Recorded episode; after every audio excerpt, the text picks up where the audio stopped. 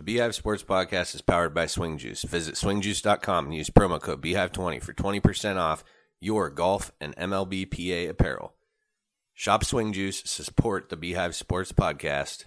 Swing Juice, wear it, feel it, play it. On this week's episode, we take a look into week three of the NFL and some college football reactions. We're going to talk a little bit about the Ryder Cup. Some baseball playoff scenarios are upcoming. And we might even uh, dabble into a little hockey today. Not much, but maybe a little.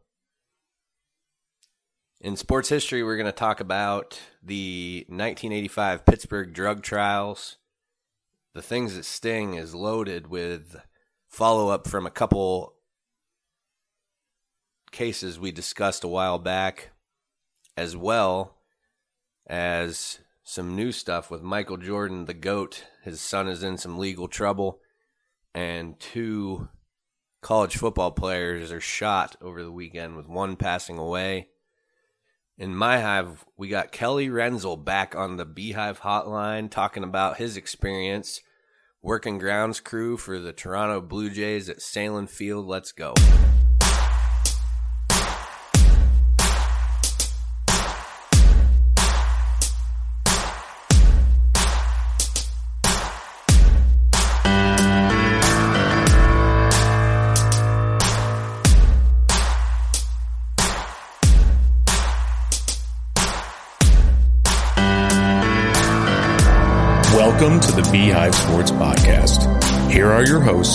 Joe Bees and Kylie Munch. Hey, everybody, welcome to this week's episode of the Beehive Sports Podcast. A lot to get to today, including another live show. I have a snake update. We won again uh, with Regal as our starting quarterback Very because nice. Jeff had end of the year golf tournament. And we won. I don't remember what the final was. I think it was like 48 22. Regal threw me an absolute seed down the sidelines and I dropped it. I felt horrible. it was like probably the nicest pass he's ever thrown in his whole life. Right off my hands. Wasn't great. I'm good for one of those a year though. Uh, oh, the other thing I wanted to tell you, because I forgot to tell you this, and I'd never heard of it until this year. Survivor pools, right? Everybody does survivor pools. I'm in a loser pool where you pick the loser instead of picking the winner each week. Gotcha. It's fun. We did it. Uh, it's like my group of people who Cowboy, uh, me, myself, and Rye podcast down at Broken Straw. Uh, we did it after week one because it was in between week one and week two. We were down there. It was like Friday or Saturday, and Bob Heim just put it all together real quick on this website, and it's. I mean, I I'm rolling the dice this week though. Like I'm not taking. Uh, so far, I've took Miami when they played Buffalo, and this past week I took. Oh shit! I don't remember. I don't remember. But this week, rolling the dice, which I actually I don't think it's much rolling the dice. I took Pittsburgh. They're playing in Lambeau. So, actually, now I don't know if it t- tells everybody your pick. I don't think it does. Or yeah, it does. I think it does once everybody's locked in. I was gonna say maybe once the games are lo- once it's locked. Yeah. Maybe. Yeah. Then I think it Is it on an app? it's on a website, Sports Bench or something like that. My dog's hacking up along over there. Uh, so yeah, the loser pool. Uh, the only other thing new with me is what I just told you. I just got my new. I ordered a set of PXGs, and they're awesome. They're like super expensive, but I get it like it at normal price, like a discount for. They do PXG Heroes because that Parsons. I don't remember his first name. The guy who owned GoDaddy. Sold GoDaddy, started this golf company. He's a billionaire, former Marine. He does like a law enforcement and uh, military discount. So you have to like get verified and all that. So you can't just go on there and, you know, say you're whatever. But uh, yeah, so I just got those yesterday. Spent an hour and a half at the range. I'm pretty confident I'll be in the Ryder Cup in like four years. Perfect. Yeah. The Warren, it, and I'm not. I'm I'm a 17 though. I went down from a 25 to a 17. I'm I'm working, grinding away. So NFL headlines. We had some wild finishes. Uh, rookie, a lot of rookie quarterbacks on display this week. Like a good amount of rookie quarterbacks. Uh, watch some history made. We're gonna start off with that. Justin Tucker hits an absolute fucking bomb of a kick. Yep. S- Unbelievable for the win. for the win. Poor Detroit. Walk off. Uh, Yeah. Yeah, I, I, I mean, you could see in the crowd. I don't know if you saw the uh, video I shared on the Facebook page, but all these like Yeah, poor Detroit. they yeah. were just so confident. I mean, Yeah. 66 yards. I never, I Well, I mean, us as Bills fans in Cleveland now have kind of we've been escaped the yeah, a little bit, and Detroit's still by there. far the now I would say they're easily held the crown for the most tortured fan base. for sure. It's kind of tough with them because like because like they Buffalo has like losing the four Super Bowls, and Cleveland has like the Earnest Byner, and Yeah, Detroit just never makes the playoffs. yeah. Detroit just, They yeah, just they don't. just they don't have any like horrible playoff moments because they just don't ever even don't get ever there. get there, right? Yeah, there's not much of like everything's a positive if you're a Detroit fan because there can't be any more negatives. And 'Cause now, just- and now they on top of all that they get to watch Matt Stafford play for the Rams. Who's lighting it up? yeah. Yeah. Uh, but you know, with with that, Detroit's been in uh, aside. I mean, Green Bay, which we're gonna get to this in the live show actually, because uh, they may or may not be one of my picks this week. But um, they're just they're close. Yeah, right they now. have been. They're. I mean, they almost beat Baltimore. They Yeah, were literally right. a fucking freak field goal away yep. because even though, I mean, just nothing, never take anything away from Justin Tucker. He's probably the best kicker in the history of football.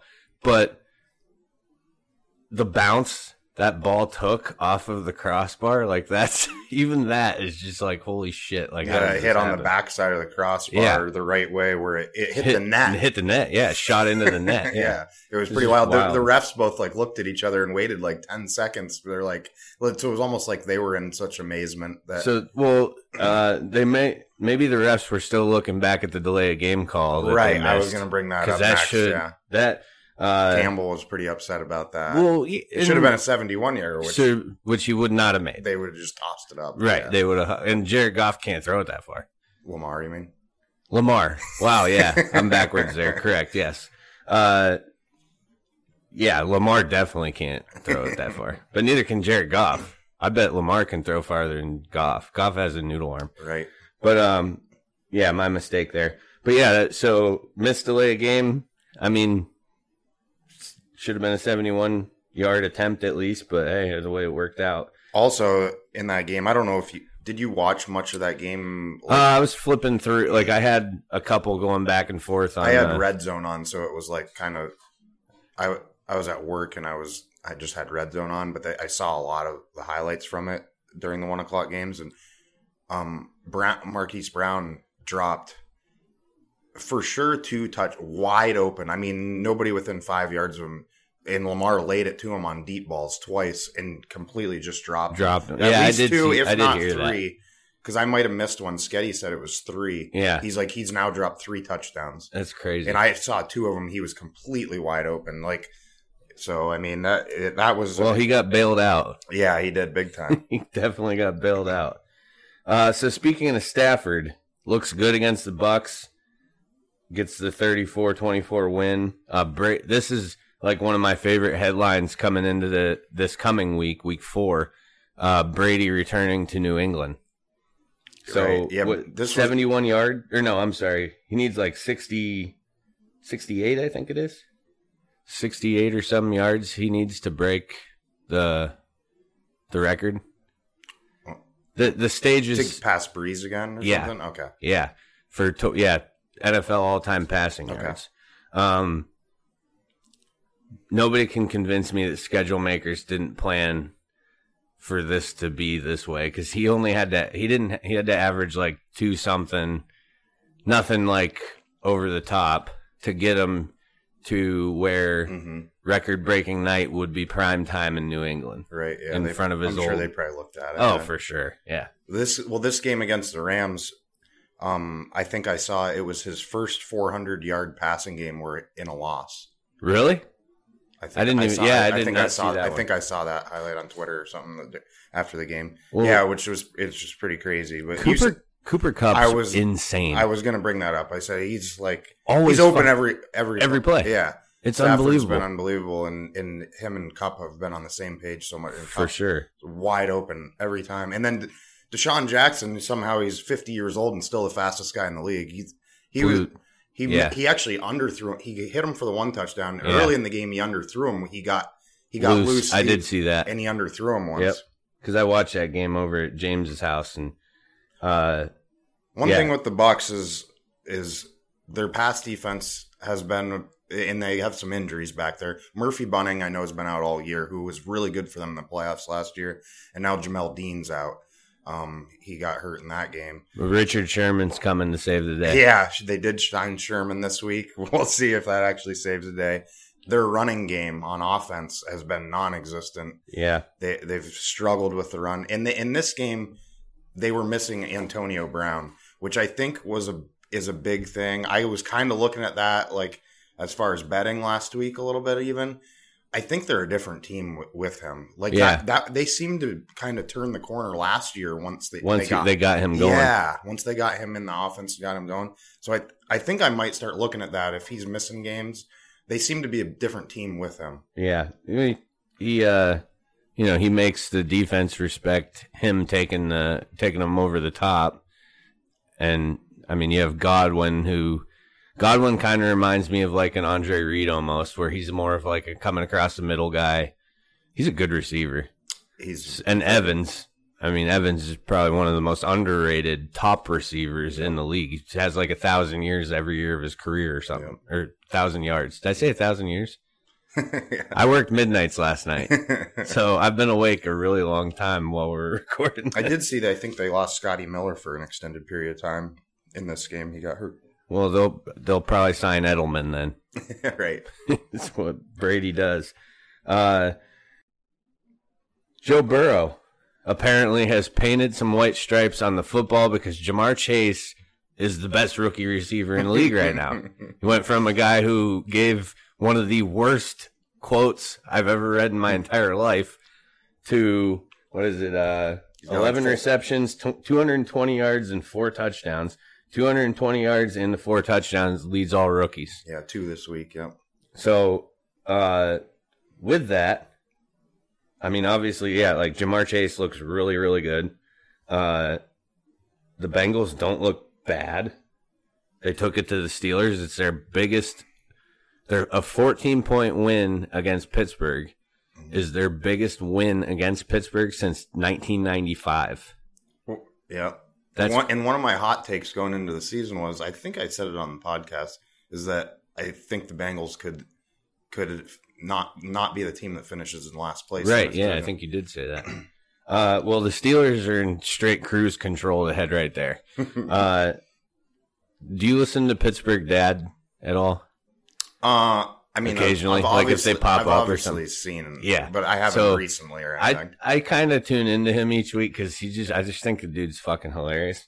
But uh, his his one this week after the Bengals game, he was like, "Are, are we sure that this team actually beat Buffalo?" Like he went on this huge thing, like maybe we were dreaming. We woke up, we thought they won, and now we're Yeah. you know like he I- just went on. yeah, I it. think we're gonna look back and that's gonna be the aberration. It seems it seems like right now, like it seems like Buffalo is gonna start maybe trucking teams a little bit yeah, here. I think so too. And I, maybe there's something to Pittsburgh had all offseason to come up with a game plan for Buffalo. They threw some funny stuff at them. They did. And I mean, they kind of tripped up the their offense, and maybe the, Offensive the no line looks- preseason thing I think hurts a little bit too. I think so, too. Guys in the swing, because the preseason is just Well, and and Josh Allen didn't just like he was terrible that week and has been great since. He was good mhm, in Miami.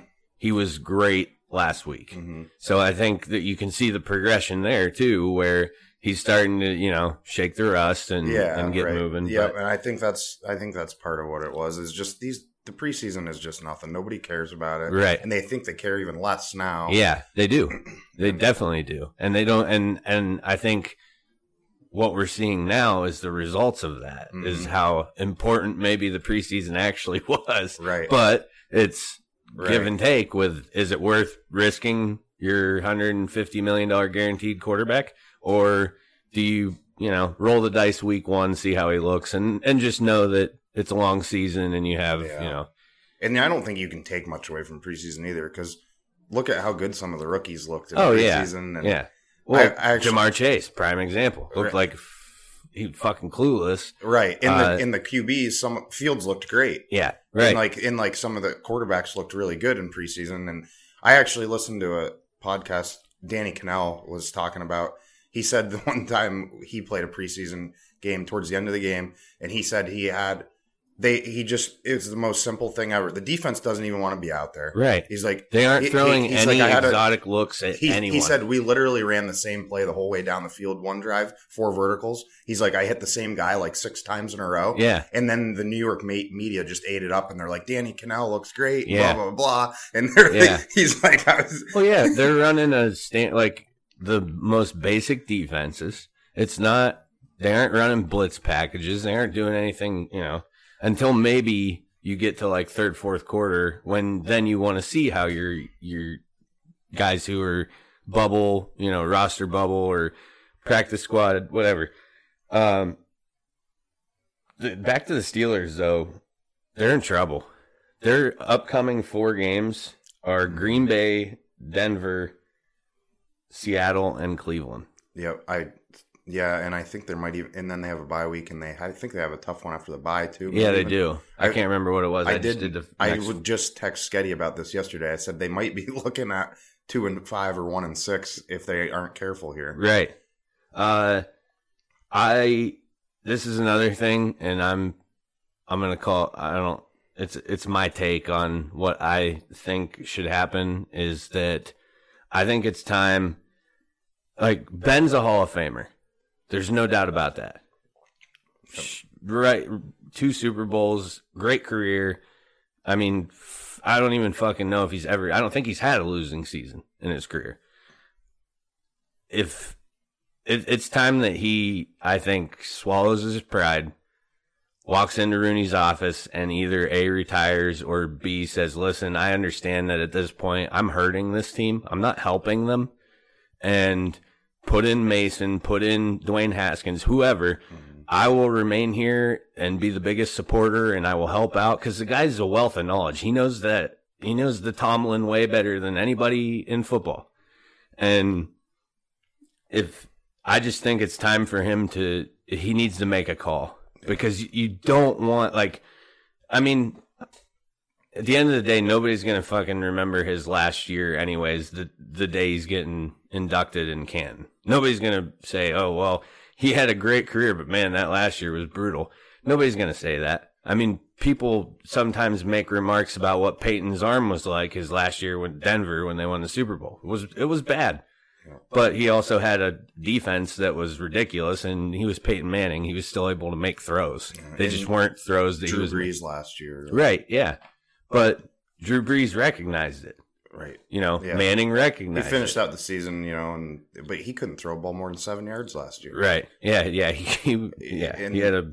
It's just It seemed unbelievable. In in in Ben looks the same way. I mean, what did because Harris had like what ten catches for hundred yards or something? yeah. it's And, oh, and it was like 19 targets or something, 20 Right. some targets. he can't he can't. I, I mean, they're Your running back can't be your most targeted receiver. Yeah, there's That's- a there's a problem there. That's something you know. And now I know their receivers did get banged up in that. Yeah, game, but they still like they it just they still like have a good like their receiver room's good. hmm You know, Juju, I can't stand him. I think he's a douche, but he's a good receiver.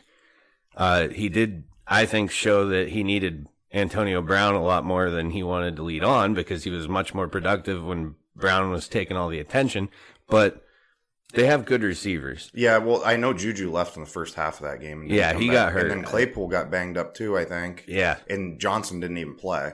yeah, He was out. Yeah. Um, so they they did have some bad injuries with receivers last week. I mean, they still have Washington, but yeah. I just the but the Ben that was effective with Pittsburgh was the guy who was damn near impossible to sack. I don't think. I mean, you could count on one hand how many times you saw him get hit hard in his entire career.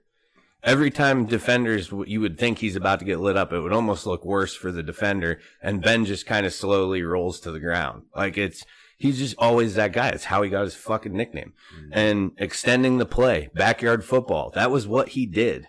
And I don't know. Did you see the replay when he was rolling out of the pocket and he didn't, just fell? It's become a meme, yeah. Yeah. it, it's just, it's time for Ben to say, Mr. Rooney, here's my idea. Mm-hmm. Either I will, you know, head out the door or put in somebody who give somebody else a chance. Let me be here for them in a support role. I'll have the headset on. If shit hits the fan, I can still go in and play, but it's time to try something different. Yep. You know, even if Haskins goes in and throws fucking five interceptions in, uh, you know, the 10 to 20 yard throw range, who cares? He's not dumping it off to the running back every time. And at least you're seeing what you have with him. You're assessing your team. You're knowing, you know, I mean, I'm pretty confident that I know what they have in Dwayne Haskins because, you know, he's not even on the team that drafted him and it wasn't all that long ago. But I just, it's time for them to start looking. And, and I guess the, on the flip side of that, maybe their plan is we'll ride out Ben. Maybe we'll win f- five, six games, get a decent, you know, draft pick to where we, you know, can, can maybe get a guy or move up and get a guy. I don't know. I just, it's, it's looking bad in Pittsburgh right now. Yeah, he's completely like, and he was never like super mobile, but he was at least mobile enough to like evade a little bit. Like Yep, said. extend the play. Now he's just a complete statue. And Yeah. Yeah. yeah, and He's going to end up injured because he was, t- he took some licks last week. Like that was a game where I was watching, you know, or maybe I'm thinking the Raider game. I'm sure it happened last week too, though. I don't know. But, uh, yeah, it's, it's just time, you know, that, and, and I don't think the Steelers are too proud to make a call, but like I, I could see them even coming through and saying, you know, hey, we're going to go this direction this week. I don't know how long it's going to take them to get to that point, but I can tell you the next upcoming four games, we could that could be a possibility too. Is that we see him get benched, Yep. and that's that's more of what I'm saying. Is I'd rather him get ahead of it instead of getting benched by Tomlin. Go to Tomlin, you know, be just swallow your pride and say, hey, I recognize what's happening here. it's, Yep. it's it's time. Uh, so we mentioned Justin Fields. The NFL isn't as fast as he thought it was. Myles Garrett had other had other things to say about that. Was he sacked nine times? Uh, six six for twenty for sixty eight yards with a forty one point three QB rating. So I think the game got a little quicker. Regular season typically does, as we were just stating about what the defenses are like in the preseason and how good he looked in the preseason. Now it's showtime, and yikes. Uh, what was the stat I saw? That Justin Tucker's field goal was 19 yards further than the Bears' total offense. yep. So the Bears are another team where if Nagy makes it through the season, I'll be surprised. Now I'm gonna hit on that because I did listen to a podcast this week that had a bear or a Chicago beat writer on because I th- thought the same thing. I know a lot of people are saying the same thing. Yeah. Um, he says he's gonna make it through the season because um Bears front office and stuff does not fire guys in the middle of the season. He- Oh. He he he he said it's possible, but it would have to be something super. He said that the one year Trestman was there, there the Yeah. year he, the year he got fired after the season, he completely lost the locker room in week two, and the front office knew it and everything, and they declined to fire him midseason because they don't like doing that. Not their that. style. right. Okay. So it seems he says he would be very surprised if he Well, not to mention the front office is pretty distracted right now because the Bears are talking about uh, building new a new stadium in like Arlington. Yes, I saw they bought- City or Uh, they bought a piece Arlington of land, Park. They bought a piece of like a piece of land that has a race just outside of Chicago or something. Yeah. Yes, just outside of Chicago, and Churchill Downs is involved somehow. Like, uh, so Now- maybe go ahead. Now, in the other thing here is, as far as what happened in that game, Nagy, uh, in Nagy's defense, a little bit, he said going into the year that Fields wasn't ready. Yeah. And and and and, and people kind of laughed at him and said and and said you're going to start Dalton. That's a good point. You know what I mean? Yeah. In in in he, I, I, in a way, I kind of because there's some stats in this game that Sketty sent me yesterday that kind of makes me think that he might have like put him out there to, to die a little bit because Yeah. Sketty said that they seventy percent of his dropbacks um were five man protections. Like you're going to do that to a rookie QB? That Yeah. seems like a little bit With like he's like Browns defense it almost seems a little bit like uh, he's like, see, oh, see, he's not ready, Yeah. type thing. Yeah. But but you know you know he did say this, and people kind of scoffed at him like uh, like because he was going to start Dalton. But that's no, just that's, a, that's a really good point.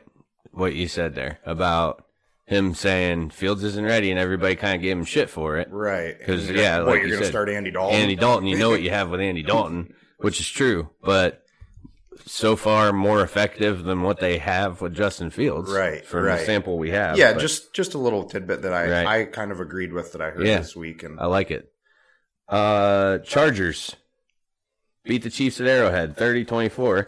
The Chiefs' first losing streak since 2015. That's fucking crazy. and this is this is why I bet on them last week, and of Yeah. course this is how my betting's going. Yeah. they ha- they haven't had a, a losing streak in six years, and of course they do it because I bet on pick them. Yeah. I'm gonna have to take note of who you take this week. Now that you say that, Yep. uh, Just pick against me and pick with Joe. yeah. So far, we'll see how long that lasts.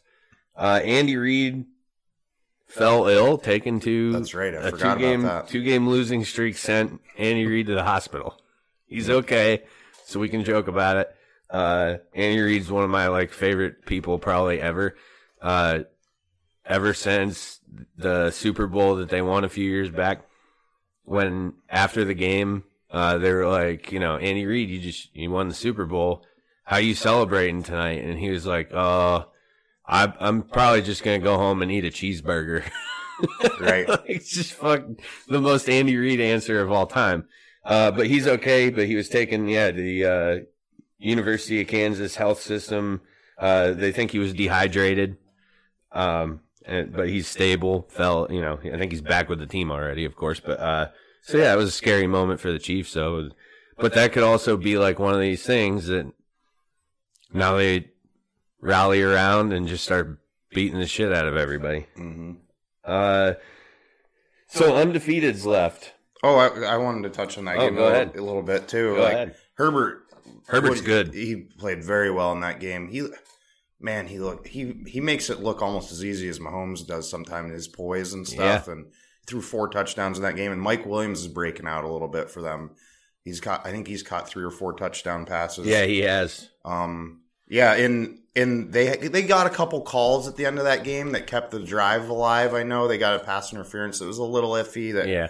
kept that last drive alive. And um, who's their, Staley's their coach, right? Is that it, Brandon Yep. Staley? I Yep, think came he's a Mercyhurst alum. I heard. I don't know if you knew that. I think I did know that actually. yeah, Yeah. which is kind of Yeah, of he has some ties to the area yeah, for sure. which is kind of cool. And, and Lombardi, I think, which is their offensive or defensive coordinator, one of his assistants, also went there. I was told. No shit. That's Sketty told me that this week. I didn't know Lombardi. I did know the Staley part, but I didn't know about the Lombardi part. Pretty cool. Um, but yeah, like the, the end of that game, I liked his aggressiveness, honestly, especially because they were under a minute left. They were down to like 30 seconds. A lot of like Romo and some of the guys like on the red zone channel. I don't know if it's because the Chargers have always had all those close losses yeah, in the, over the past few years. They've Yeah. had a lot of those they like, have. kickers missing field goals and and uh, they just went for the touchdown. But some of them, like Romo's, like, man, I think they left too much time on the clock for Mahomes. There was like 36 seconds left or something. Yeah. I kind of, I kind of like it assessment, but yes, I because they were like, oh, they should have just kneeled it and no kicked the field you- goal as time expired. Do, yeah, I Get kind of liked it. Yeah. Get well, the then points. to boot, their kicker missed the extra point. Oh yeah, that's right because it was six points. It was six points, Yeah. and I was like, see, good thing they just. They obviously didn't have much faith in their kicker. I'm, Yeah. And I was like, see, that's why you just get the touchdown. get the points. Yeah, Yeah, exactly. I, and yeah. I liked it. And and so, yep. Um, but yeah, I totally agree with the Herbert thing. And the the thing I love about Justin Herbert is that literally nobody saw this coming. Like he was not including the Dolphins. right, including the Dol- eh, which I'm glad that they didn't see it coming because I'd much rather. God, that has to hurt. yeah. as a Dolphins oh, fan. yeah, yeah, yeah. When you're looking, I heard you know. somebody compare it to the Durant Oden thing. oh, Greg Oden when he went to Portland, Yep. And Instead Durant- of yeah. Durant went to. Oklahoma City. Yeah, I heard somebody compare it to that, that's a which good is comparison. yeah, because Oden had some injury history coming Right. out too, and people wondered, and he still went one. Which this wasn't one two, but it was. You know, it's the, it was quarterback. He was available. Right. Yeah, it was- yeah, as far as quarterbacks It was the go. first and second quarterback taken, Right. I think, right? Yeah. So. Yeah, because well, no, it wasn't Burrow to Oh, you're right. Yeah, Burrow to uh, then Mhm. Herbert. that's right. Yep. So- Burrow went one. Yep. You're right. And I mean, shit, even the Bengals at this point, which Burrow is, Yeah, the- but even them can say, "Oh shit, Right, know, yeah, this guy's Herbert- ready now." Because Herbert does. I mean, I would say right now he looks ahead of Burrow. Oh, for But, sure, But you weren't going to not take Burrow one. Right. I mean, that was Correct. consensus. But yeah. No, I'm with you on that one. So the undefeateds we have left: the Raiders, Rams, Panthers, Broncos, Cardinals, and the team still looking for the first win: Jaguars, Lions, Jets, Colts, and Giants. So we got week four, you know, here in a few days. Well, kicking off tonight technically, but uh, well, the Jags can try and get off that list tonight as they play. It's it's Lawrence versus Burrow tonight. I can I'm watching that. right, game. yeah. That's gonna be awesome. I actually So- have a decent amount of fantasy guys in this game. really. Yeah. Yeah. Yeah. it- Well, Ja'Marr Chase is flying off of benches everywhere I now. wish I had him. I don't have him anywhere, Yeah. honestly, but I do wish I had him. Well, even in my small six man league now, he's been picked up, and that you know that wasn't a guy who yeah. was even. I, I don't. th- he might have been drafted and then dr- released. I don't know, but I have uh, a lot of James Robinson and Tyler Boyd, which Higgins is out, so Boyd's a, Boyd's a step. pl- yeah, he's getting more right now. targets. Yeah. All right, so we're gonna glide into some quick, quick NCAA football. Do you have anything else NFL? No, that's that's it. Well, the one I had one other one other thing that I wanted to talk about, I guess, was the the Manning cast on Monday Night Football, which there was a good Monday night game. The flip. Oh or, yeah, there was. Or no, no, no. It was the Sunday night game that was really good. The Niners Packers. The Niners Packers. Yeah. The Monday, Monday night night game was a was, actually a blowout, which Yeah. I think is where because you and I and Sketty kind of talked about the Manning cast a little Yeah. bit, and like you didn't really like it, but I think this is where it shines a little bit when you have a blowout And you don't as a need- sideshow, as a Right. side Yeah. thing. It's kind of fun to flip Yeah. over to that then. Who do you flip off? Yeah, that's what I was gonna. Um, just um, he was he was acting like the Philly. He said a, a kid, like a twelve year old kid, gave him the double bird. Eli did. Yeah. and he like went like that at first, but then Peyton egged him on. He said, "Oh, do it, do it," and he did it. and he's like. And then he did it, and then he had to like when they came back from commercial, he like sheepishly was apologizing Yeah. and stuff because Oh, yeah, they- you could tell ESPN was like, ESPN smacked his wiener on that one a little bit. but he's yeah. so obviously the little brother. Like Yeah. it's so because Peyton just eggs him on to do He stuff. did it. and he did it.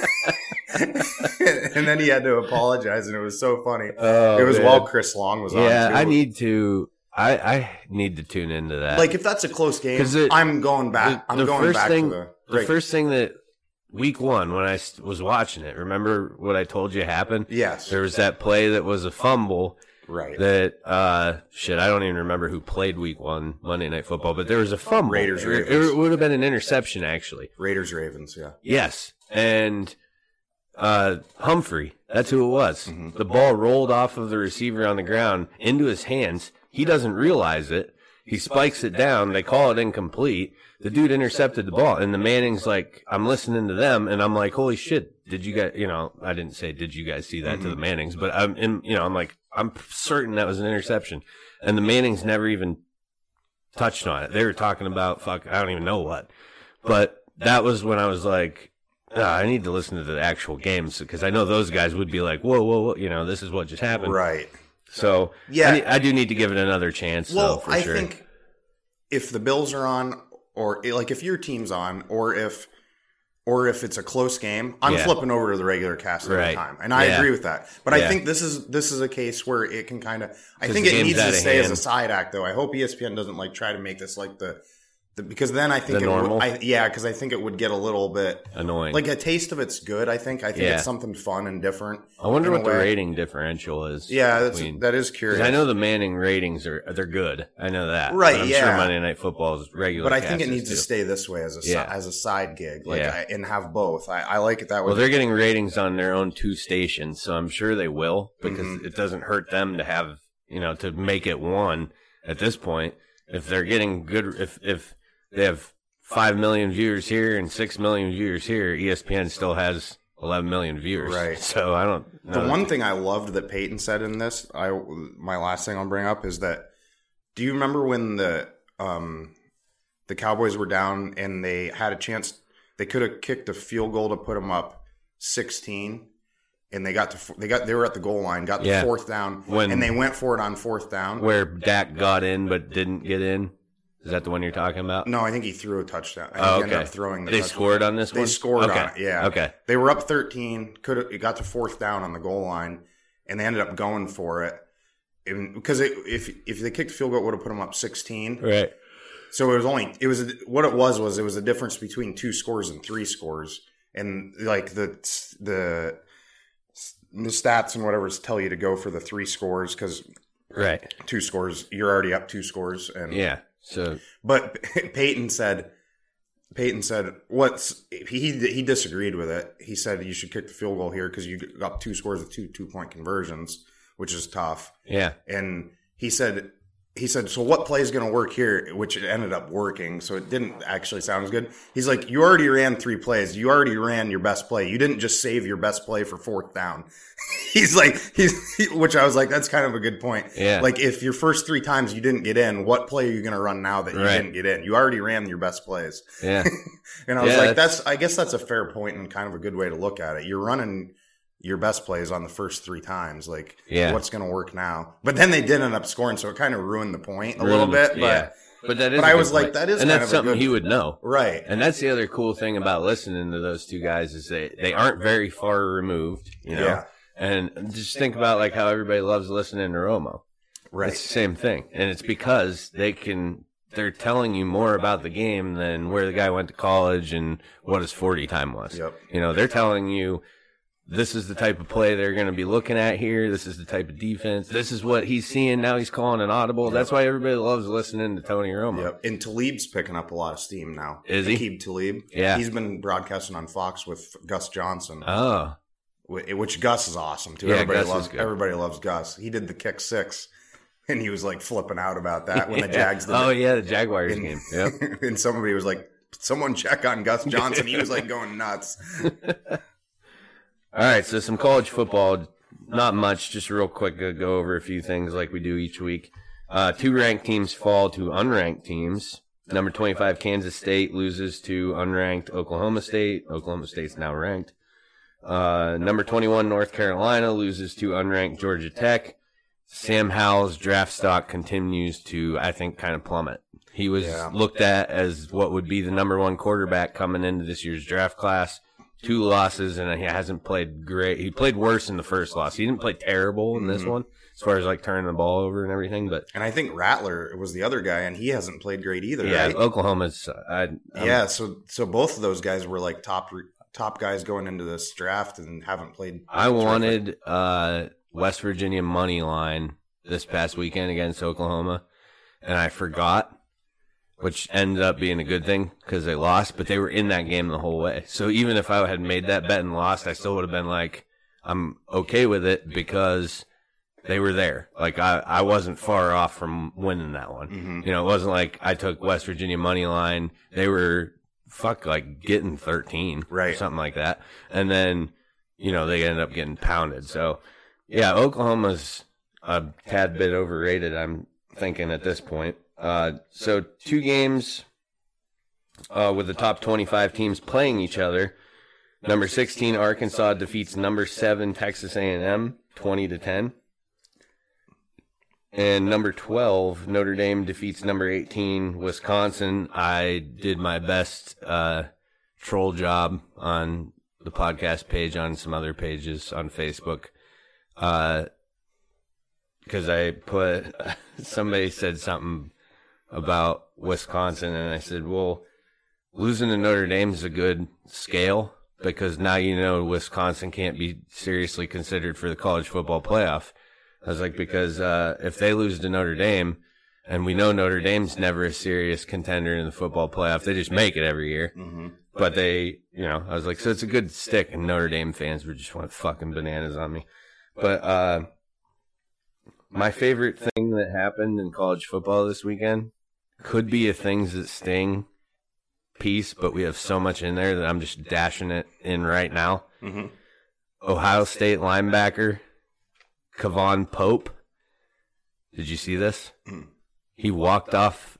He got told to sub out. He's pissed about it.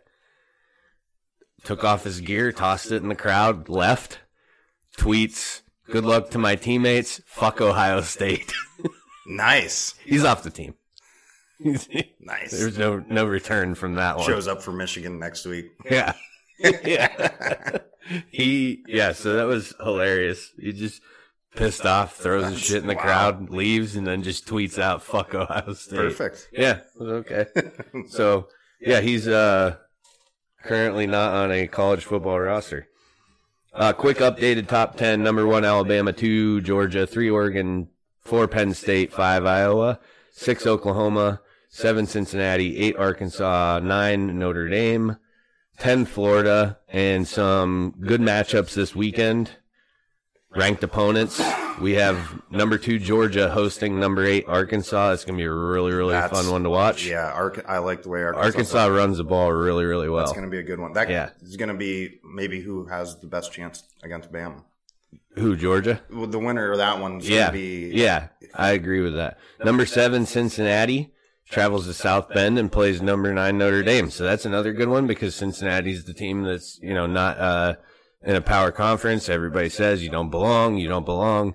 Um, which I mean, I don't think beating Notre Dame will say that they belong, but it'll be fun to watch. A couple weeks ago, I watched them play Indiana, and that was a good game. Indiana's a tough team, and they, Yep. they they beat them, and that was a big yeah, win for- Cincinnati's good. They're they're tough. No doubt about that. Number one, Alabama hosts number 12, Ole Miss. Hmm. Some good headlines in that one with Where's Lane? Kiffin. Uh, Oh, they hosting Yep, in Bama. In, Okay. in Bama.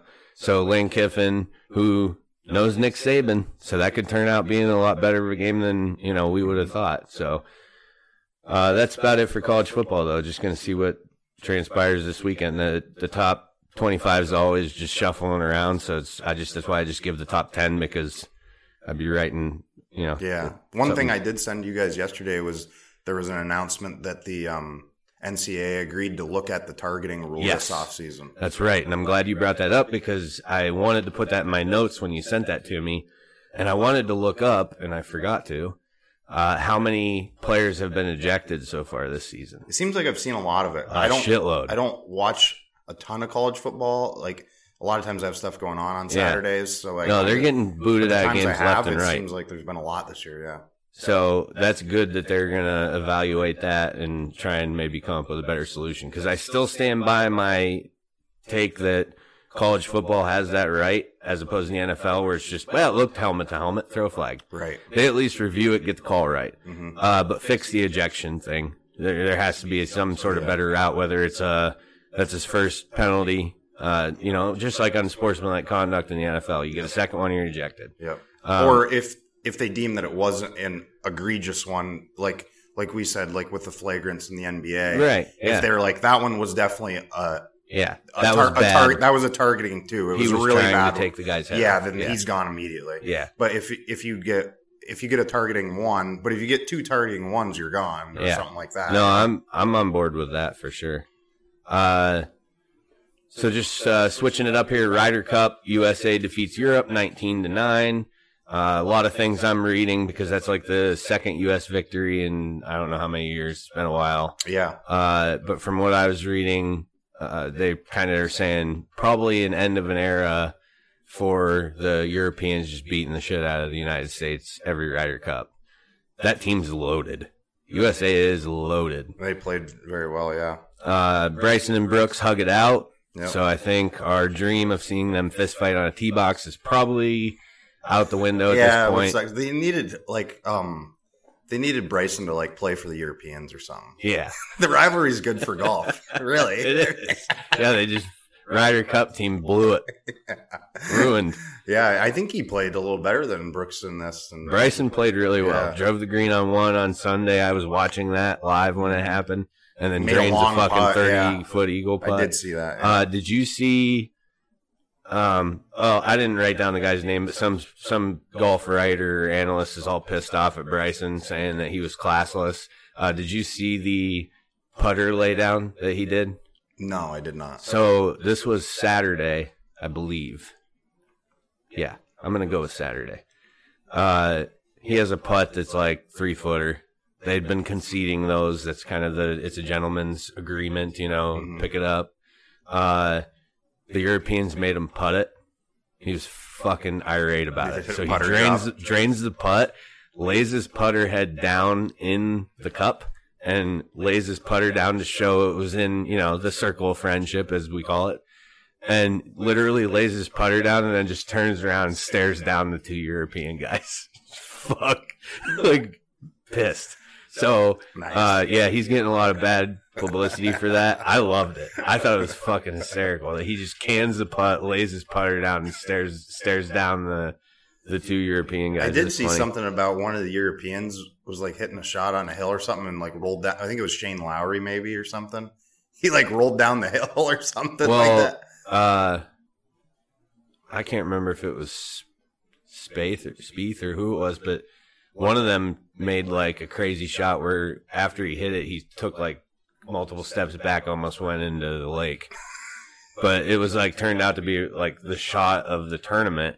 Didn't help him on the hole, but uh, yeah. One last note: Ryder Cup. Dustin Johnson, DJ five and zero, cleaned up. Just played Yeah, he outside of his brain. Yeah. Uh, so that was cool. But yeah, what a great time for the Americans to get a win on United States soil.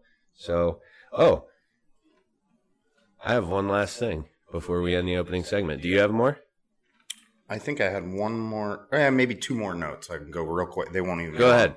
And then Okay. we'll end on Um. something we never talk about. Okay. Uh. One thing. I think it was two nights ago. I watched was the. Uh. It's the 20th anniversary of Pardon. Pardon the interruption. Oh, And they had uh, a, they- Wilbon and yeah, and they had a special on on ESPN the other night. It was two nights ago, I think. It was a one hour special on how it started and how yeah. it progressed over the years, and it was very, it was really good, and and it just they're like they're the the ratings they get at five five thirty. They're like they're like the only other person that gets those types of ratings is Oprah. At fi- Not that's Judge Judy. right? yeah, that's what they said, and like That's crazy. yeah, the, and how that show just blew up and Yeah. like it kind of and, and it was it, was a very good it was a very good special. If it's ever on, I'll they'll have to- probably replay it. Yeah, they might even have it on demand or something like Right, that. Yeah, I'd like I would like to watch that because I love those two guys. yeah, it was really good. Good night, Canada. Yeah, it was And a good one. And I actually, I'm pretty, pretty confident the reason he says "Good Night Canada" is because it's aired there at a different time, and that's why he says that. Right, Because it's like later at night is when it airs in Canada or something like that. I see. I don't know. Um, Uh, and then the other one, just a little bit of baseball stuff, was um, the National League's pretty much wrapped up now. Na- the the Cardinals have their well last night their streak finally ended at 16 Did you see the text I sent you? yeah, I did see it. Good hot tip. Kylie sends me a tip. Cardinals benched all their starters. I'm like, oh, FanDuel, here I come. they clinched the night before, so And, they yeah, so So, they- but they still had their winning streak going. Right, but they didn't care. But they didn't care once Yeah, they clinched. smart. They popped the That's champagne smart. the night before, and they were Yeah. Guys are hungover. They let them sit, and I won money because of it. Because you send me that three starters out, I'm like, they're playing Milwaukee, and I'm looking at the line, and I'm like, the money or the minus one and a half. What did I say it was plus one fifty seven or something like Yeah. that? And I'm like, how's that so high still? and Milwaukee won four nothing guys? last night. Yeah, so they covered. ended the 16 game win streak. Well, I made the bet. I'm like, yeah, and then I'm. That's when my brain started working, and I'm like, oh shit. I'm like, why is that line still like that if they You benched all these the guys? message. So that's when I text you. I'm like, Milwaukee's sitting everybody too. it wasn't everybody, but they did have a couple guys, Couple guys out. out. Yeah, Yeah, but um, yeah. So they 16 game streak ended, but that was enough to lock up the National League is like is set now. Yeah. I think. Well, here come. Uh, I think the plan for next episode too will be you're gonna have like a good spotlight on what's going on in baseball because we're gonna we'll be into what probably a couple games into the wild card, right? Yeah, it'll be the wild card games will Or probably be over. We'll probably be starting the divisional. Yeah. Okay. So yeah, I'll so let- yeah, because I think Monday night's going to be a big sports night. We have who I can't remember who the Monday night game is, but there's going to probably be wild card games. oh, I don't have it up there Mon- yet. But Monday night there's probably going to be wild card games going on too. So that's going to be a big sports night Monday night. That'll be a three TV night. Oh yeah. Yeah. um. So yeah, National League's pretty much locked up. You got um the Braves locked up the East. Um, Milwaukee locked up the Central, and the Giants and Dodgers. They just both keep winning every game, but the Giants are hanging on to that lead. Yeah. Either way, one of them's going to get a wild card, and one of them's going to get. And then uh, St. Louis now locked up the other wild card. In the American League, you still got a big mess. Yeah, going. it's a train wreck. It- it- I, well, I texted you the other night. I was like, the Astros lost like three straight. I'm like, they really just are trying not to make the playoffs right now. the or- Mariners or Yeah. the Mariners, they're a half game out now, and in the wild card. and I yeah, they're a half game behind the Red Sox. The Yankees pretty much have it locked up. One of the wild cards, they're up like two and two or They two a half lost last night. They the did Blue lose Jays. They're last playing night. the Blue Jays. So that's Yeah. a, that was a big loss. But the Blue Jays are like four games behind them, I think. Yeah. Um, but yeah, Yankees that sweep over the Red Sox over the huge. weekend was big. That Yeah. almost locked them up a wild card pretty close, unless they just completely blow it here. But Red Sox are in the other wild card right now. Mariners are a half game back.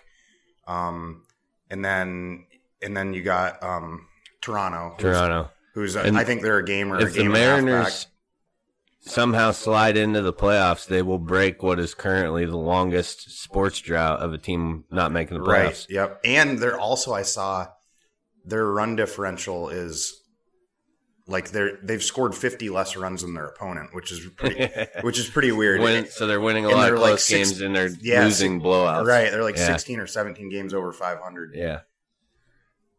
All right. Is that Yeah, that's it. Yeah, so and that was we'll- just a little we'll- quick wrap Like I said, we'll uh, American- we'll definitely dedicate some good time into that next week. Yeah, but t- watch this weekend. That American League race is going to be fun to watch. Yeah, it is. There could be there could be like a we I sent you guys a Oh, thing about the- like a- like a four way tie or three way Yeah. tie that could make extra wild card games. Yeah. which would be fun. a, a play in to a game one sixty three. Right. Yeah. Right, yeah, Basically. yeah. Yeah. Which would be fun. Which would make even more chaos and fun.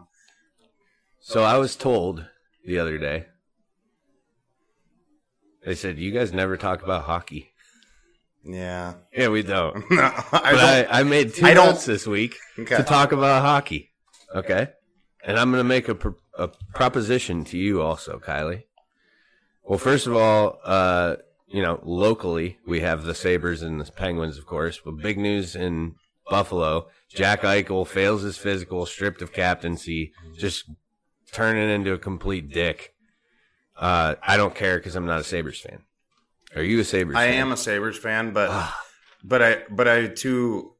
That ruins my proposition. Well, you you tried to get me to be a Vegas Knight fan. Well, we're switching gears. Okay. we're gonna go with the Kraken. We're going with the Kraken. Can we be Seattle fans? I, okay, actually, no. Hold on. You tried to do this with the Knight. I should we should have done Vegas because they're good. Yeah, they're good. Well, here's what I think. Okay, I never want to go to Seattle. That place is a nightmare. But the Kraken is an awesome name. It's one of my favorite spiced rums. Uh, I don't have a favorite hockey team.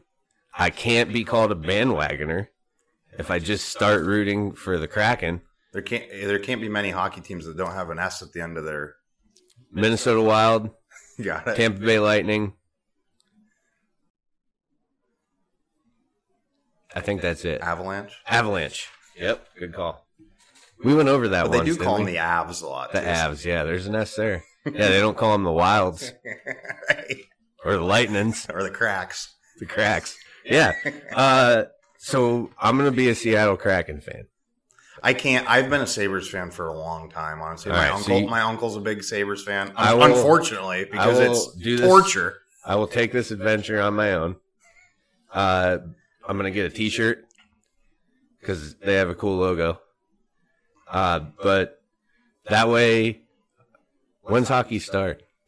Soon, like a couple weeks, two, like Yeah, they're two, in three weeks. preseason right yeah, they now, already- right? They started preseason All right. like two nights ago. So there, there will be hockey talk on here because, And NBA is only a few weeks away too. and if I start talking about the Kraken, we could possibly be the first podcast that talks about the Kraken, like regularly.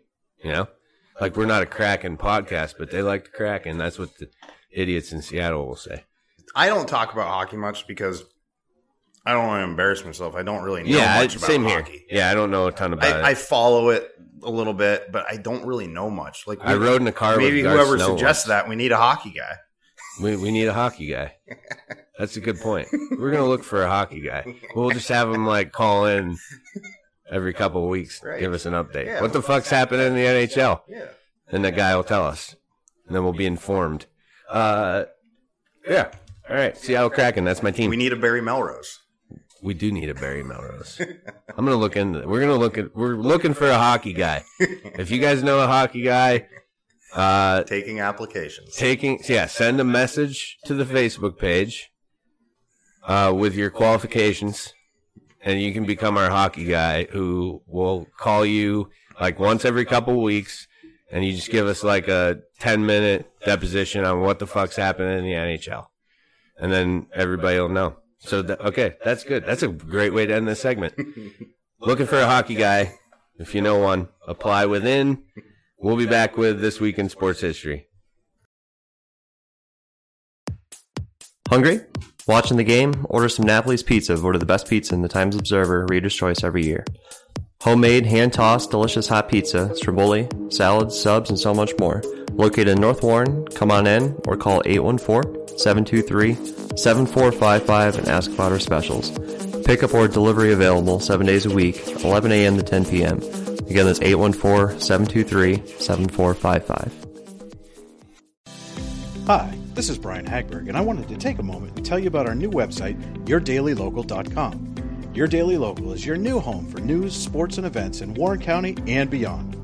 Our goal is to cover the people, places, events, and happenings that matter to you in a variety of ways, including writing, video, and audio. And the best part?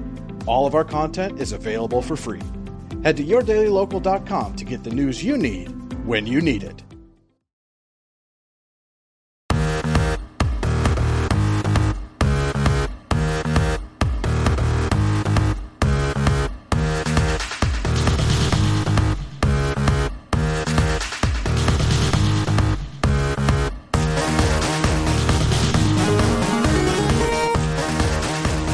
Let's take a look back at this week in sports history.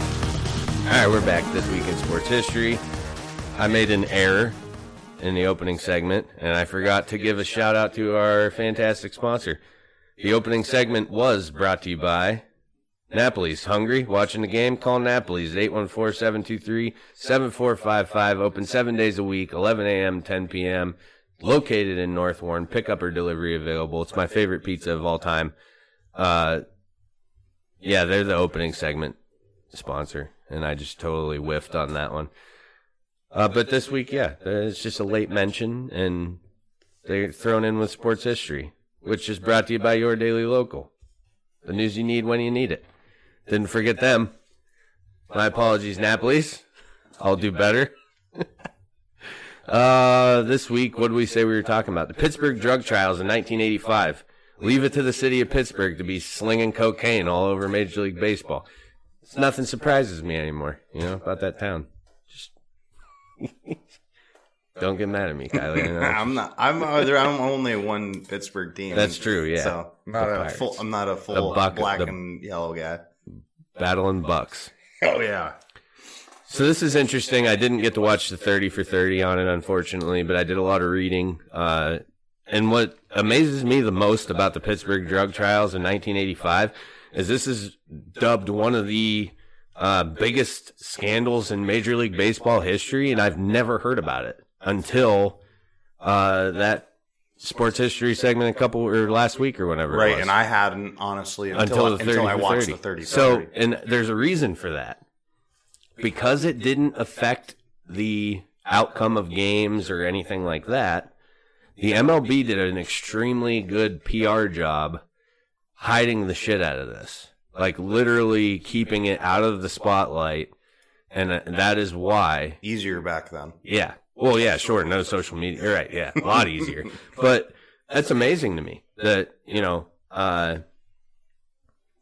I, I could not believe it when I was, when I read about this and was like, I had no idea that all this is going on. So we're going to get into it a little bit. Uh, the Pittsburgh drug trials in 1985 were dubbed a catalyst for MLB related co- uh, co- an MLB related cocaine scandal. Uh, Pirate Pittsburgh Pirates players Dale Berra, Lee Lacy, Dave Parker, uh, other notable Major League Baseball players Willie Aikens, uh, Vida Blue, Keith Hernandez, Tim Raines, uh, who Tim Raines obviously everybody's you know most people our age know who that is. Keith Hernandez, a lot of people know. Uh, they were all called before a Pittsburgh grand jury, and their testimony at the grand jury led to the Pittsburgh drug trials, uh, which made national headlines in September in 1985. Eleven players end up suspended. However, the suspensions were commuted in exchange for fines, drug testing, and community service. I found out that the fines that they imposed were actually percentages of their weekly salary. So it wasn't like a set amount, like you owe this, you know, your fine is $25,000, like, you know, you'd see now. Uh, they actually just took a cut of their salary. Um, so to get into the testimony a little bit, ex pirate John Milner talked about getting amphetamines from Hall of Famers Willie Mays and Willie Stargell and claimed he bought two grams of cocaine for $200 in the bathroom stalls at Three Rivers Stadium during a Pirates and Astros game in 1980. Leave the Astros out of this. They were working on their uh, camera technology back then, so for the great scandal of 2015. Keith Hernandez revealed that three years of cocaine use. Uh, or, I'm sorry, Keith Hernandez revealed that he used cocaine for three years, adding that about 40% of MLB players were using cocaine in the early 1980s. Tim Raines admitted to keeping a gram of coke in his uniform pocket that he would snort during the games and stated that he only slid headfirst into bases so that he didn't break the vial that was in his pocket. Isn't that crazy? That is wild. Yeah. Uh, testimony also revealed that even the Pittsburgh Pirate Parrot, No. Kevin Koch, was a buyer and introduced a few of the ball players to a local drug dealer in Pittsburgh. The fucking parrot. this is ruining my childhood. this whole thing. But it's no wonder he's fucking all amped up, dancing on the Right. dugout. You you know, to- to be- doing his air humping To be and wearing that fucking thing all. Yeah, and he could do it right inside there. Nobody'd ever know. You know, he cut the arm loose from the sleeve, Pulls the vial out. pull the vial out, do a, do a little line while you're, yeah, unbelievable. while you're getting a picture taken with one of the kids. Yeah, you just rest the loose arm on the kid's shoulder. Nobody'd ever know. Uh, so the verdict in all of this is basically what you know what came out of the Pittsburgh drug trials was that Curtis Strong uh, was the main player, uh, and six men from the Pittsburgh area were all convicted uh, of you know what would be the equivalent now to like possession with intent to deliver. They were drug dealers. Uh, suspensions were, like I said, they were commuted uh, percentage of the salary uh, and community service for the players who were who were involved. Uh, in the aftermath, some players like Dave Parker and Keith Hernandez rejuvenated their careers and, and you know went on to continue playing really good baseball. Uh, didn't work out that same way for a handful of the others. Rod Scurry died seven years after the trials of a cocaine related heart attack, and he was only 36 years old. Willie Aikens was convicted in 1994 of selling crack and sentenced to 20 years. Uh, he was released in 2008. Larry Sorensen, after his sixth DUI uh, conviction, uh, had a two years a two got a two year sentence in 2005. So he's still you know struggling with substance abuse. Uh, Alan Wiggins died in 1991 after contracting HIV by way of sharing needles during drug use. So four players who were all involved in the testimony uh, at the drug trials or at the grand jury. The other Uh, thing they noted on that 30 for 30 is this was the same, um, around the same time as the Len Bias death. What's that? The ba- the um, number one overall pick to the Celtics that he died like two days after he got drafted I don't remember that. of, of cocaine overdose. No shit. Yeah. Oh, so he, yeah, he was like one Well, of the best, co- yeah, best I'm- college players of all time. crack and crack cocaine. I mean, that was like the jam in the eighties. Yeah, Bias, was- Bias was like Len Bias was like supposed to be like the fu- he was like supposed to be like next like Kevin. He was like back then he was like Kevin Durant. Or Yeah. he was like and the, the Celtics took him number one overall. He died like two days after the draft of a cocaine. that's overdose. crazy. Did they do a redraft? No, So the Celtics got fucked. yeah, Huh. That's interesting. Yeah, I didn't know that. But yeah, I mean, that that was in all of Hollywood, pro sports. I mean, that was cocaine was big. That was the Yeah. the thing back then. I mean, it Yep. spilled over into the early '90s yeah, and eighties, early nineties. yeah. So, all right, that's it. It was a quick, quick little bit on uh, the Pittsburgh drug trials. The this week in sports history is brought to you by Your Daily Local. The news you need when you need it. Log on and check them out. We're going to be back with the things that sting. Stick around.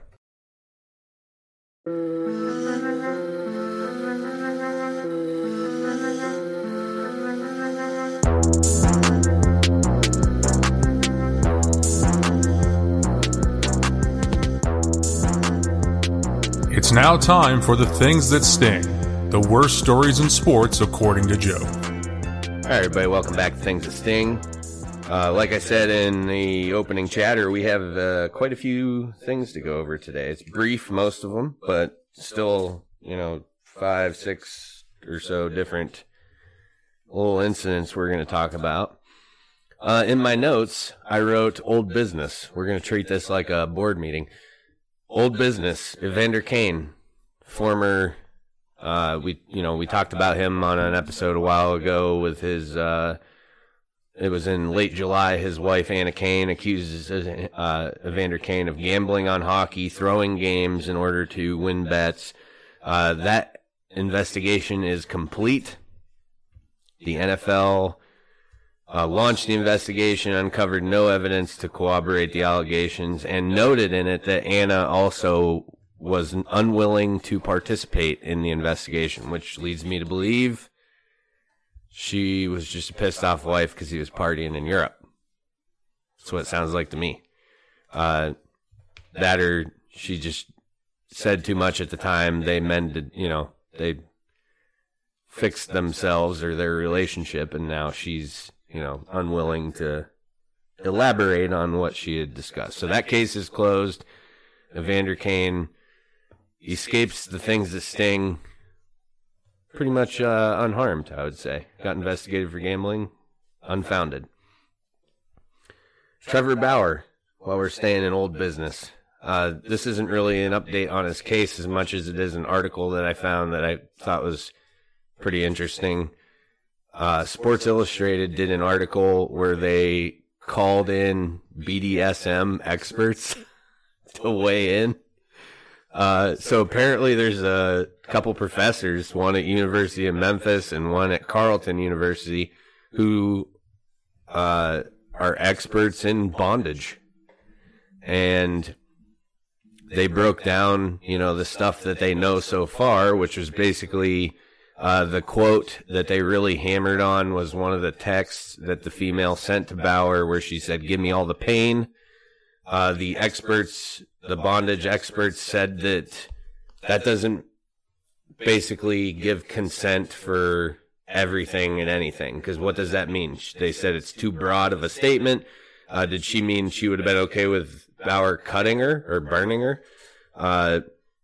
Uh, when they basically stated that when she said she likes it rough, that should be the beginning of the conversation, not the say all, not the, you know, uh, that should have been the, the start of it. Uh, and obviously once you're unconscious, you're unable to give consent. So it was just some of the notes that they had on it. And, uh, something else I found out was that, uh, Bauer was accused in Ohio of 2020 of something similar by a female. I did not know that. Yeah. So there's uh there's actually a, a case prior to this one similar of Bauer being rough with a, a female in a sexual manner.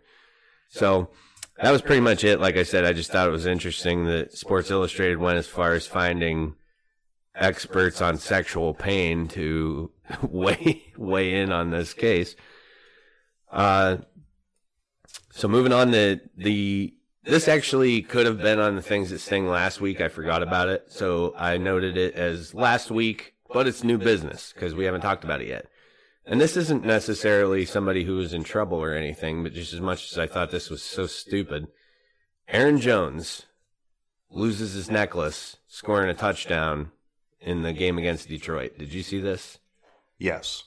He loses a necklace that had holds his dad's ashes that are in the shape of a football, and he lost it on a TD. A Packers trainer finds it at 2 a.m. with a photo going viral of an empty stadium and just that trainer looking for it. So does Aaron Jones give a fuck about this necklace or not? Because how if I lose that, aren't you out looking for it like after the game? Yeah, I guess if you, I guess if you cared enough, or maybe, or maybe, yeah, it's your dad's ashes. You're wearing Right. them around your neck. Right. Yeah. I mean, I know I have, I have ashes of my stepfather, which I have like a whole, like he probably could have got another necklace. He probably has more of them. Yeah. And probably could have just replaced the necklace with and put more ashes in it. Okay. though. Like that's probably just got You're a grounding me on this one a little bit. Go on. I, that's just my thoughts. Like that's my thought process right now as you're bringing this up. Well, I just think it's bullshit that this guy's out there by himself looking for this necklace. Aaron Jones should have been helping him. I can see that. Like, why? or or maybe you know the, it, I don't know this guy might just care that much about it, or maybe maybe he did. I don't know. I don't know. Well, Maybe there's Jones was like. "Oh, we'll find it. Hopefully, we'll find it." Like in his interview and stuff. But it's like, who the fuck's we? Because this trainer's out there by himself. There's a picture of it, and Aaron Jones is probably Right. out getting bombed because they just beat the shit out of Detroit Monday night in Lambeau. So ridiculous. I don't know. I just thought that, that annoyed me. I was like, yeah, maybe. And I don't know. I don't know for sure. I'm just that's to be to be devil's advocate a little "No, bit. I appreciate you." a little bit. That that's That makes the- sense. Yeah, maybe he had more. Maybe he had more because he did might not be the only because there's probably only a small amount of ashes. Yeah, and he made a comment that, that if he if that's where they got lost, that's where his dad would want to be. right. Yeah. Uh, but still, I just was like, get your ass out there. You get your ass out there and you find that fucking dog, right? Yeah. So that's what pissed just pissed me off. So that that things that sting that stung me. I was upset. That poor trainer. All right, new business. Oh, he loved it. He loved the publicity. Who the trainer? Yeah. Probably. New business Jeffrey Jordan, son of the GOAT, Michael Jordan, 32 year old son of Michael Jordan, arrested in Arizona for assaulting hospital staff. Jordan was transported to the hospital after falling and striking his head against a table at a bar in Scottsdale, Arizona. Scottsdale PD was actually already on scene for an unrelated incident. Uh, and after, you know, they, their attention was drawn by a crowd who said, Hey, get over here. Jordan had fell and struck his head. Uh, there was no discussion of alcohol. And actually, from what I read, it could have been a medical issue, like possibly, I, I don't want to speculate, but like a seizure or something that would, you know, cause you to collapse. So Jordan then gets to uh, the hospital he's transported to in Scottsdale, where he then assaults one of the healthcare professionals. Um, and was this is what I didn't understand. And maybe this is an Arizona thing, but this makes no fucking sense to me at all. He was arrested for aggravated assault. However, he has not been formal, formally charged, and it is pending a district attorney uh, review. So I don't understand how he was arrested but hasn't been charged. That makes no sense to me because when you, I mean, if you arrest somebody, you take them into custody, then you charge them. It just, I don't know. Maybe their order of operations is a little bit different. Maybe they, hey, this is what is happening. Well, I no, I guess that does make sense because we file charges. Like we tell people they're under arrest, but then we release them and say charges. You know, we're filing charges on you. We let them know that. So maybe that does make sense. But the, the pending a DA investigation. Uh, and that doesn't surprise me either because given this could be the outcome of a medical issue, there I'm not going to say there's leeway, but there's oftentimes, uh, you know, that they'll take into consideration what his state of mind was when this was happening, or, uh, you know, just different things like that. The circum, the totality of the circumstances is, you know, did he, was he angry? Did he intentionally do this? Was he flailing, kicking and screaming because he was coming out of whatever state of mind he was in when he collapsed and he didn't know where he was and he panicked. Like there could be a lot of a lot of stuff there. So we'll uh, keep an eye on that and see if he is form, form, formally charged. Uh, Collins of the Dallas Cowboys is suspended was suspended following the Week One game. Uh, it now came to light that he tried to bribe the league's drug test collector he missed multiple tests, uh, used funerals as an excuse for two of them, one of which is, I definitely know is confirmed because it was a Dallas Cowboys employee. Uh, but yeah, didn't, uh, then he tries to bribe the league's drug test collector. The initial suspension was five games. The NFLPA got it worked down to two after the bribing thing came out, it went in front of an arbitrator and he ruled that it goes back to five games. So Collins is going to be out. I don't know what's he missed now, two games, so three more games, uh, because of trying to bribe a drug test collector. Brewers relief pitcher Devin Williams punches a wall in celebration of the team uh, locking up the Central and breaks his hand. Probably going to miss all of the playoffs. And you said yesterday he's their best reliever. One yeah, I mean, yeah, him and Hader. Uh, okay. He's been very, very good the last two years. Yeah, he was a rookie last year. He's known as the airbender. He has one of the best changeups in baseball. So, punches a wall, done. Uh, I have a the similar hand story. bender. I heard somebody, Andrew Morrison, text me and said, sent me that hand bender, and he because he's known as the airbender. He said that he sent me that the clip of it of the article, and he says the hand bender. yeah. Well, yeah, that's a idiot move. Uh, I made the same idiot move my freshman year of football. We were visiting Titusville and uh, when we were running out onto the field, guys were kind of like punching the end zone goalpost cover. You know, get fired up. We're ninth graders, about ready to kick some ninth grade ass. Uh, and I definitely punched it and broke my hand. Realized it pretty much right away. I still played the entire game and had an interception at the end of the game. But, uh, yeah, that was so I, I feel for you, Devin Williams, because I did that once too. I'm not a professional though. I was in ninth grade, so it, it's a little more detrimental to your cause than it was to mine as a ninth grader. I just got a cast, missed a few games, uh, but yeah, worthy of things that sting for sure. Uh, the next two are pretty crazy. Washington State wide receiver Brandon Gray uh, is in stable condition after being shot at a large party just off the Washington State campus. The shooting left another male dead. That that male was not a student of Washington State. The shooting is a result of a fight that broke out. A 23 year old male has been arrested in connection to the shooting. Uh, police were responding to a noise complaint at this party when they heard the shots ring out and provided first aid. They, they found two victims, provided first aid until uh, the paramedics could arrive.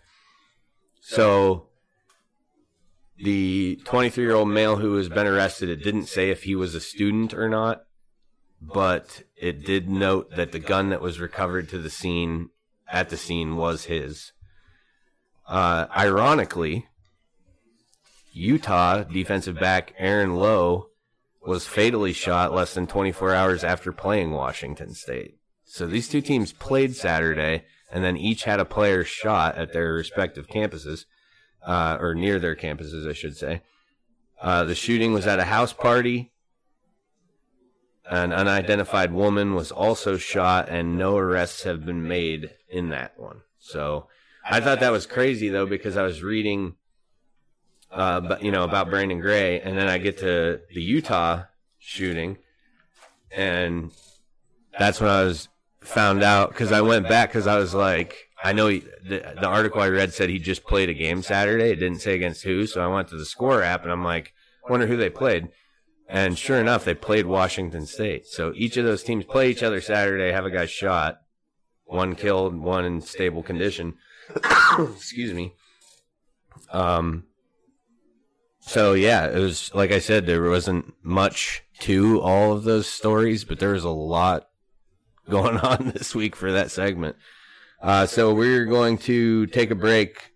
We'll be back with my hive with Kel Rensel on the hotline telling us about his Toronto Blue Jays groundskeeping summer. Stick around.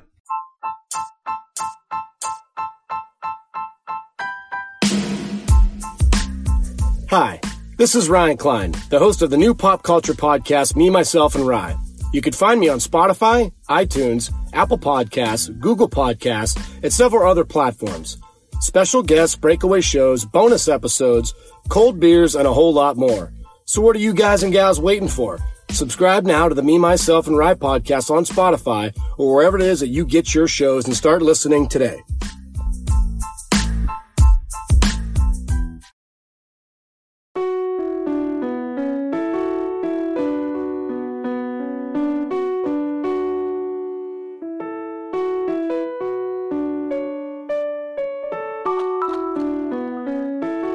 My Hive, Joe's very own world of sports. Hey everybody, welcome back to My Hive. As promised, on the Beehive Hotline, uh, we we took a break from the My Hive mailbag this week, although we're going to continue with that segment. Uh, but on the Beehive Hotline, follow up caller, former guest on the show, Kelly Rensel, who is the head groundskeeper at Sahlen Field, which is the home of the Buffalo Bisons. But uh, Kelly got a taste of the major leagues this year, huh? Yeah, it, uh, we had the Blue Jays here for about two months, and you know, launch an MVP and, and hopefully now a Cy Young candidate was uh, pretty neat. So yeah, uh, I remember when we had you on the first time. It was just before you were like prepping, right? hmm And then now, so they, how long did they play down there, or up They there? I for should about two months. Yeah, they played for about two months, and then we had about two and a half weeks off, and the Bisons came back from uh, beginning of August. Um, I think it was August 10th through well Sunday. This last Sunday, the September 26th was our, was our last home game. And that was when the Jays went back to Canada, right? Yeah, Jays went back to Canada. Um, you know, border kind of loosened a little bit, and restrictions came a little easier. And you know, they were kind of they wanted to go home. They're having some su- success here, but you know, their need to go home, back to the fans, and, and back to them was was definitely priority number one at some point this season. Sure. So tell us about it. How was it working with the the Jays and their staff, uh, their players? Uh, wh- what you got for us?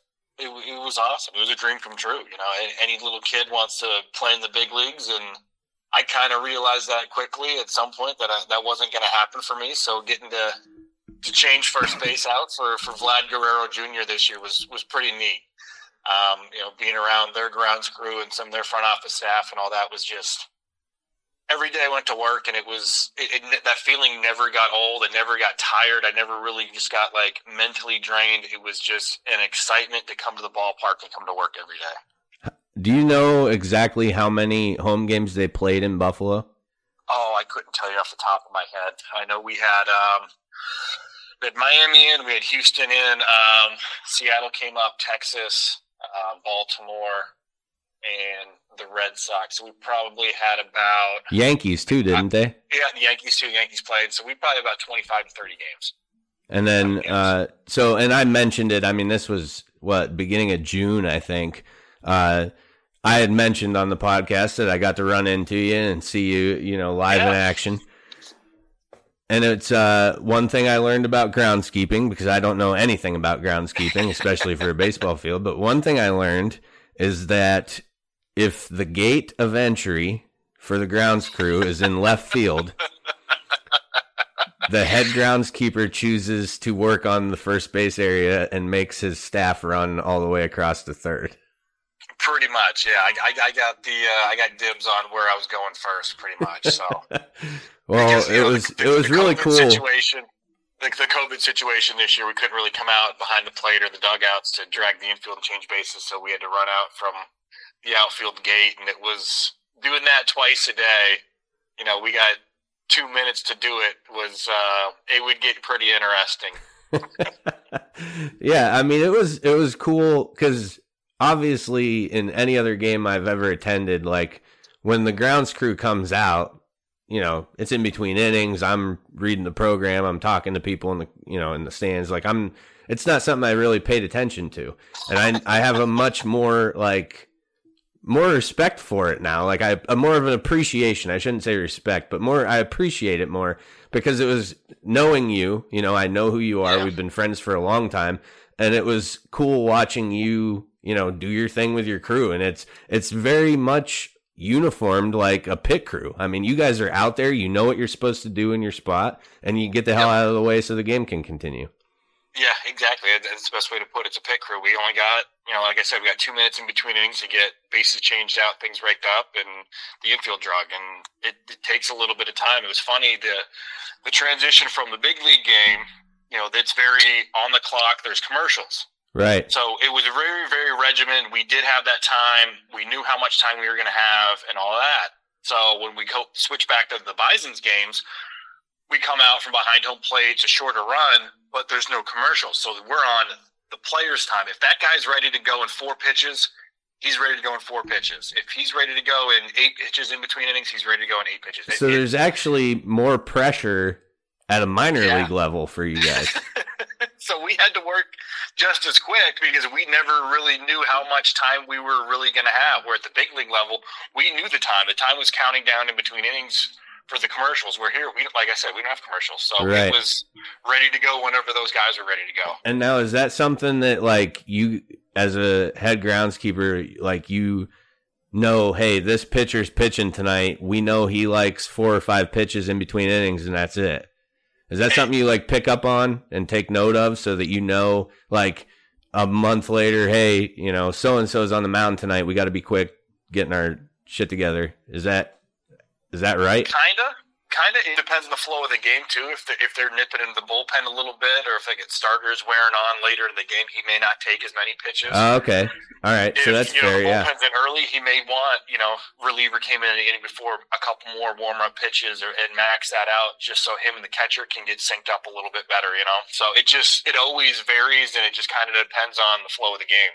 That's amazing. Yeah. So, uh, tell us.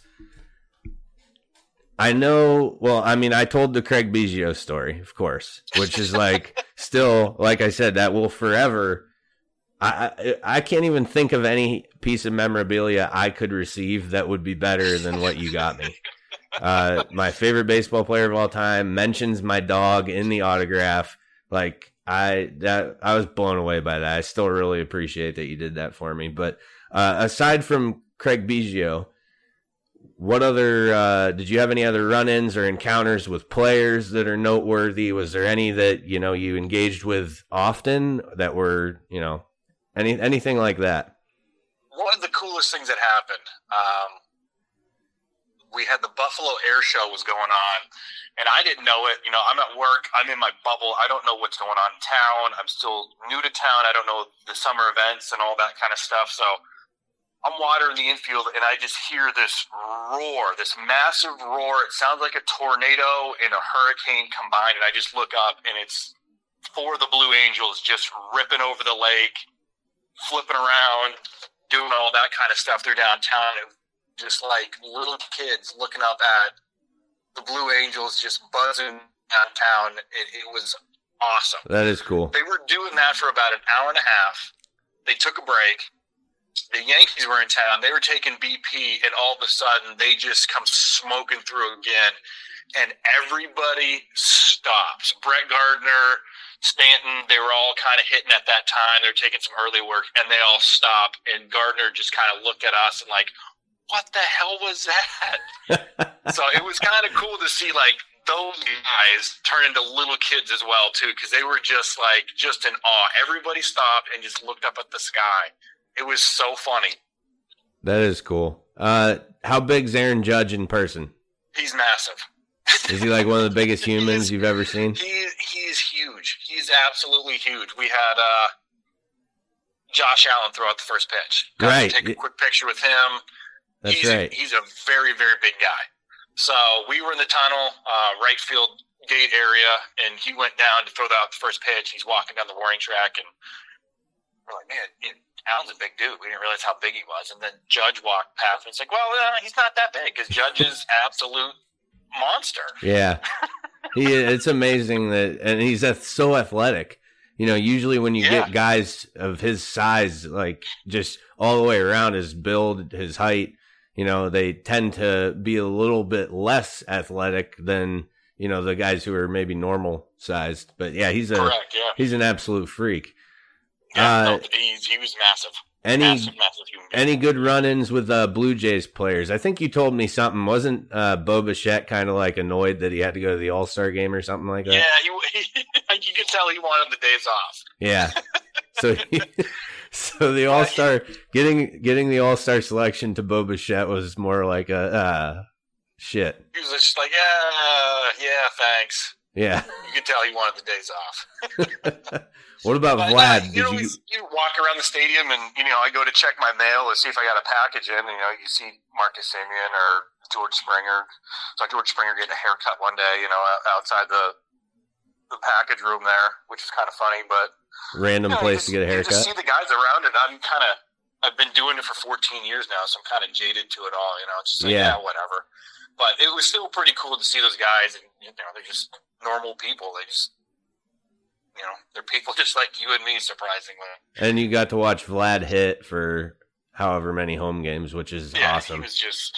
He's a He's monster too. unbelievable. He was on a tear here too. Every time you know we played at home in Buffalo, it was just he was hitting a home run. He hit a sure. bomb. was He hit a bomb. The, yeah, the day that I went up. Of course, I go. The Astros play a three game series there. Uh, I go to the Saturday, the mid, middle game, and they lose. But they won Friday and they win Sunday. But the day I go, they have to lose. And uh, Vlad hit a bomb that day when I was up Yeah. there.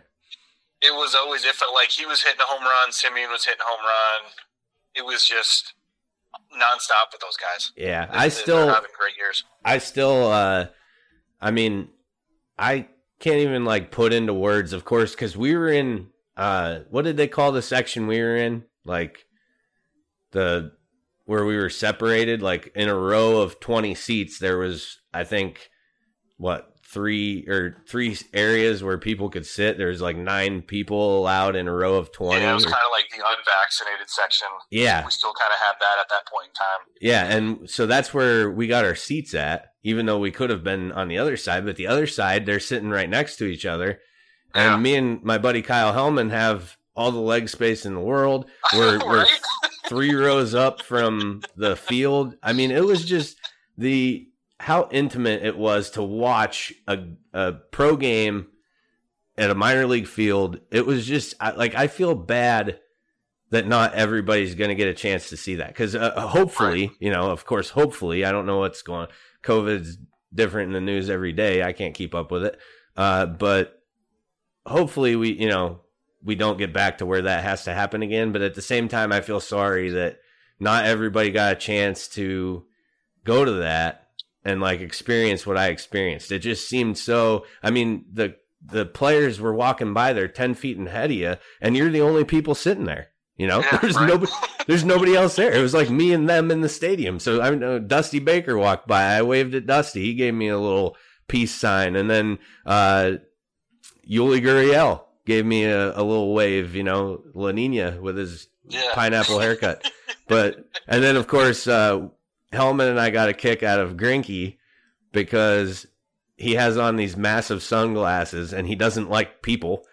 But of course we try and like, you know, give him a little wave or something and he just like looked at us, like kept walking, kept looking at us, but just would like it was just funny, and uh, you know, me and Hellman got a chuckle out of that because Greinke's just so he's just so unique and uh, Yeah, you know, he's in- in his own world. Yeah. he is in his own world for sure. But uh no, that's great. I'm really proud that you got to experience that and and uh you know, I know your ultimate goal is to do that at a full-time level somewhere and we discussed cuz it was something that I didn't think about, but me and you discussed how there's only 32 of those jobs in the entire world. You know, to, Right, to work right. at the pro level full time. So it's nice that you got your feet wet though. I hope that, you know, I'm sure knowing you and how personable you are, you probably built some relationships with those Blue Jays guys. So Yeah, you know, we, we still stay in touch with those Blue Jays guys a little bit. Uh, they had a little bit of an issue with their dome a couple weeks ago. I don't remember seeing that. Uh, it started raining during a game. They couldn't get the dome closed in time, so they had to go out there and, and, fix the mound. And they were soaking up the infield because they don't have drainage in, at the Rogers Center because they got a dome. They were Right. actually soaking up the infield with towels and sponges and all that. So we were texting them back and forth a little bit during the game, like what the heck is going on and, and all that stuff. So it's pretty cool to to have that direct connection with with the guys that are you know just one step ahead of you. you're right. Yeah. And hopefully, you know, like I said, all that uh, works out. But uh, next year, I'll definitely be up to uh, catch a Bison's game and, and, you know, get to hang out with you a little bit. And actually, I'll be in Buffalo. Uh, Devin and I will be in Buffalo on uh, Halloween. Bills Bills uh, Dolphins game. So maybe we'll be able to uh, catch up with you sometime around then too. Yeah, for sure, for sure. Yeah, we'll uh, try to connect on that on that weekend. Sounds good. Hey, thanks for being on, Kelly. Really appreciate it. Not a problem, man. Anytime.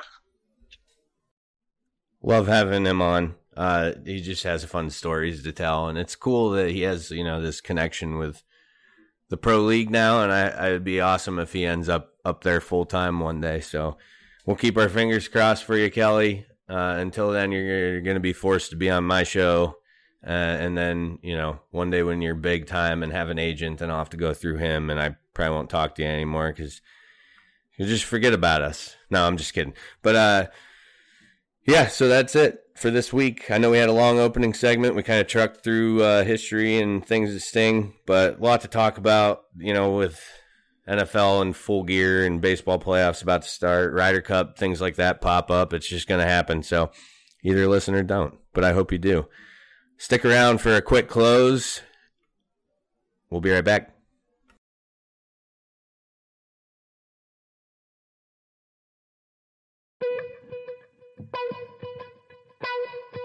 All right, everybody. Thanks for tuning in this week. Always appreciated. Uh, like I said, the logo is out, so it is going to be on all the social media pages here. Uh, probably, you know, by the time you've listened to this, it'll already be out there. Uh, Want to quick shout out the sponsors: Napoli's Pizza, Your Daily Local, Swing Juice, Jones Pest Control, Me, Myself, and Ride Podcast, and uh, Icy Ink. Want to throw them in there? Uh, we'll be putting their ad up soon, of course. Uh, we appreciate their time putting our logo together, and and now we have something we can brand and throw onto a, a shirt or a hat or whatever. Uh, next week, don't forget the live shows. Start watching the live shows. Engage, comment, make fun of us, whatever you want to do. But uh, with the live shows uh, next week, we will be adding in our power rankings as well. So it'll be slightly longer than it was this week. That's the live show, not the one you're listening to now. Uh, that audio for those will be uploaded also. So make sure you're catching those. Hopefully, winning some money. All right, we'll see you next week. Take care. Be safe.